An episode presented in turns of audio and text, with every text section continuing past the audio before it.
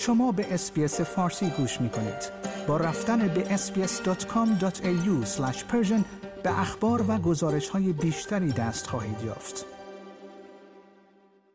انتونی البنیزی وعده داده است که یک دولت کارگر در صورت پیروزی در انتخابات آتی فدرال تمام قایقهای حامل پناهجویان را باز خواهد گرداند.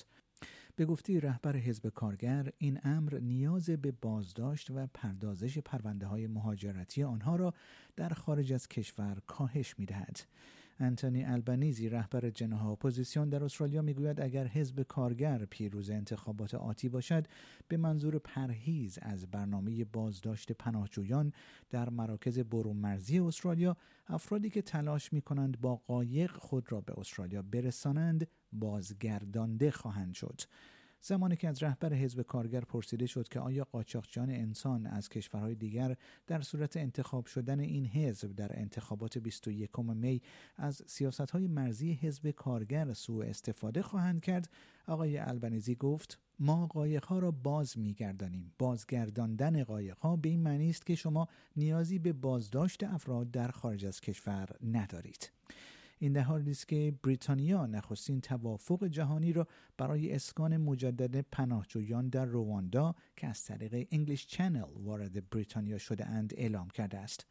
آقای البنیزی و کاندیداهای دیگر حزب کارگر در روز پنجشنبه و در آستانه توقف کارزار انتخاباتی.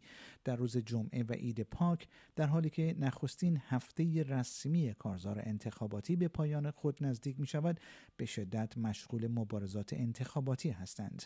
در همین حال سکات موریسون نخست وزیر استرالیا نیز در ایالت تزمنیا حضور خواهد یافت تا یک بسته حمایتی 220 میلیون دلاری برای صنعت جنگلداری را اعلام کند آقای موریسون می‌گوید که دولت او هرگز صنایع بومی شاغل در حوزه جنگلداری را تعطیل نخواهد کرد و با دولت‌های ایالتی برای ایجاد مناطق دائمی تولید الوار همکاری خواهد کرد او گفت فشارهای وارد آمده بر صنعت ساختمانسازی و وضعیت نامشخص تجارت بین الملل به وضوح نشان داده است که محصولات چوبی محلی و مهارت‌های محلی حیاتی هستند.